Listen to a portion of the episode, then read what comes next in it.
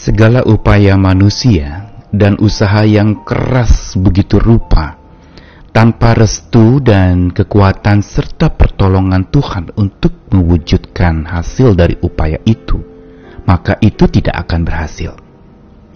Karena itu, betapa pentingnya mata iman kita yang dipenuhi hikmat Tuhan memandang dan melihat bahwa segala bentuk upaya-upaya kita bila dibawa ke dalam terang bijaksana Tuhan, harusnya justru berjalan usaha itu bersama juga dengan percaya kita kepada Tuhan. Seperti yang pernah saya katakan bahwa upaya tanpa percaya itu sia-sia. Begitu pula percaya tanpa upaya sama sia-sianya. Karena itu betapa pentingnya kita untuk menata hidup kita berdisiplin dan ini istilah yang sering digunakan di dalam pertumbuhan iman orang percaya kepada Tuhan. Kita perlu membangun disiplin rohani. Namun sekali lagi, disiplin itu adalah upaya kita. Tapi mau atau tidak, kita dipimpin oleh Tuhan kita. Karena sekeras apa pun disiplin yang kita lakukan, tanpa serela apa pun kita mau dipimpin oleh Tuhan, itu semua akan sia-sia. Saya Nikolas Kurniawan kembali menemani di dalam Sabda Tuhan hari ini dari dua bagian Sabda Tuhan Yohanes 14 ayat 27 Damai sejahtera ku tinggalkan bagimu Damai sejahtera ku kuberikan kepadamu. Dan apa yang kuberikan tidak seperti yang diberikan oleh dunia kepadamu. Janganlah gelisah dan gentar hatimu Lalu 1 Korintus 9 ayat 24 sampai 27 Surat Paulus kepada jemaat di Korintus, "Tidak tahukah kamu bahwa dalam gelanggang pertandingan semua peserta turut berlari, tetapi bahwa hanya satu orang saja yang mendapat hadiah? Karena itu larilah begitu rupa sehingga kamu memperolehnya. Tiap-tiap orang yang turut ambil bagian dalam pertandingan menguasai dirinya dalam segala hal. Mereka berbuat demikian untuk memperoleh suatu mahkota yang fana, tapi kita untuk memperoleh suatu mahkota yang abadi. Sebab itu aku tidak berlari tanpa tujuan, dan aku bukan petinju yang sembarangan memukul, tetapi aku melatih tubuhku dan menguasainya seluruhnya, supaya sesudah memberitakan Injil pada orang lain, jangan aku sendiri ditolak. Bagian pertama dari Injil Yohanes tadi merupakan sebuah janji Tuhan dan konfirmasi serta kepastian bahwa damai sejahtera yang dari Tuhan itu diberikan, ditinggalkan, dikaruniakan. Ini sesungguhnya bukan upaya manusia. Ini adalah hasil dari anugerah Tuhan yang diberikan kepada setiap orang yang diikuti dengan sebuah kalimat penutup ayat 27 tadi yang tidak gelisah dan gentar hatinya.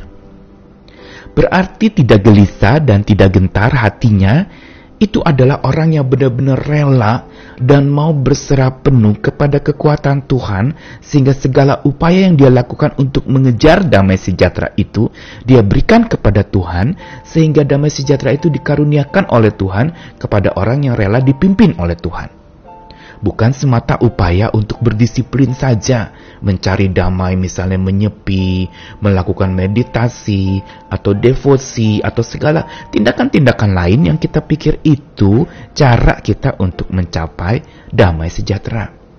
Tapi garis bawah dari Yohanes 14 mengatakan damai sejahtera Tuhan berikan. Dengan kata lain, upaya disiplin kita itu ditutup dengan apa yang Tuhan berikan kalau kita bisa beroleh damai itu, itu adalah karena pemberian Tuhan. Sekali lagi bukan karena usaha-usaha kita. Dan ini persis seperti apa yang Paulus katakan di 1 Korintus pasal 9 tadi. Bahwa memang dalam gelanggang pertandingan semua orang berlomba-lomba, berlari. Tapi hanya satu yang dapat hadiah dan si pemberi hadiah itu adalah Tuhan yang memberikan mahkota abadi dan bukan mahkota fana dan semua orang bertanding dengan menguasai dirinya dalam segala hal. Dan berlari dengan satu tujuan bukan sembarangan. Bukan sekedar seperti seorang petinju yang sembarangan memukul tetapi seorang yang berdisiplin melatih tubuhnya menguasai seluruhnya yang berarti memberi diri untuk rela dipimpin pula. Bukan sekedar berdisiplin melakukan latihan-latihan tetapi mau rela dilatih oleh Tuhan sendiri. Karenanya pada masa di mana sekarang kondisi serba mencekam dan kita mau mendapatkan damai sejahtera itu, lakukanlah bagian kita dengan berdisiplin rohani, tapi tidak cukup dengan itu saja. Ada satu lagi yaitu kita perlu memberi diri dipimpin oleh Tuhan. Karena tanpa kita dipimpin oleh Tuhan, segala disiplin kita, upaya keras kita berdisiplin rohani untuk memperoleh damai itu, itu tidak akan berhasil. Karena damai sejati hanya diberikan Tuhan bagi mereka yang memberi diri rela dipimpin oleh roh Tuhan. Marilah kita belajar dengan hikmat Tuhan, melakukan bagian kita tidak dengan ponga, sombong, dan merasa ini metode terbaik untuk saya dan semua orang harus mengikutinya.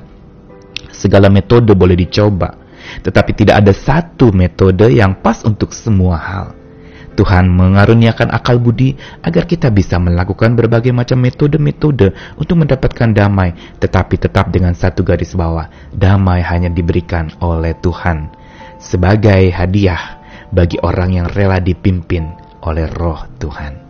Selamat memberi diri dipimpin, selamat oleh hikmat Tuhan, kita dipenuhi oleh anugerahnya dan masa-masa tegang seperti yang kita hadapi hari-hari ini boleh diikat dan dikuat eratkan oleh damai sejahtera yang dari Tuhan saja, bukan karena upaya kita.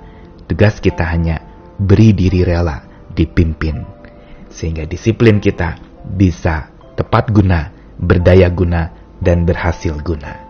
Tuhan mengasihi kita sekalian, ayo berjuang lagi tanpa mau menyerah kalah, beri diri dipimpin oleh Tuhan sendiri. Amin.